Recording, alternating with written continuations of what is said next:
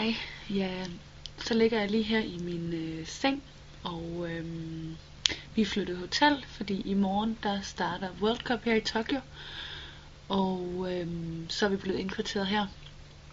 Jeg er lidt nervøs for i morgen. Øhm, jeg skal svømme 100 bryst og 200 meter medley. Og der er sket så meget her den sidste uge, at, øh, at mit hoved det kører rundt i alle mulige tekniske detaljer. Og øh, jeg er lidt spændt på, hvad der sker, når jeg først står på skamlen, der bliver sagt, hvor jeg spladser dut, og jeg hopper i, og, og hvad vælger jeg så at svømme?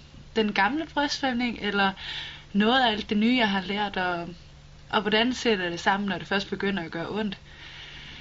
Så øhm, det bliver lidt interessant at, at se, hvad det lige ender med, og hvordan det kommer til at gå. Fordi selvfølgelig så så håber jeg stadigvæk på, at det kommer til at gå godt, men jeg ved også, at, at ny teknik kommer ikke bare fra den ene dag til den anden.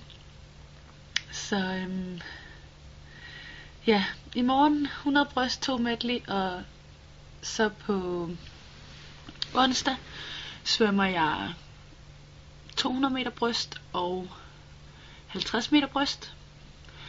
Og øhm, jeg vil selvfølgelig gerne have en eller to medaljer med hjem, men må vi se, hvordan det hele kommer til at gå. Og det er mit første stævne i den her sæson.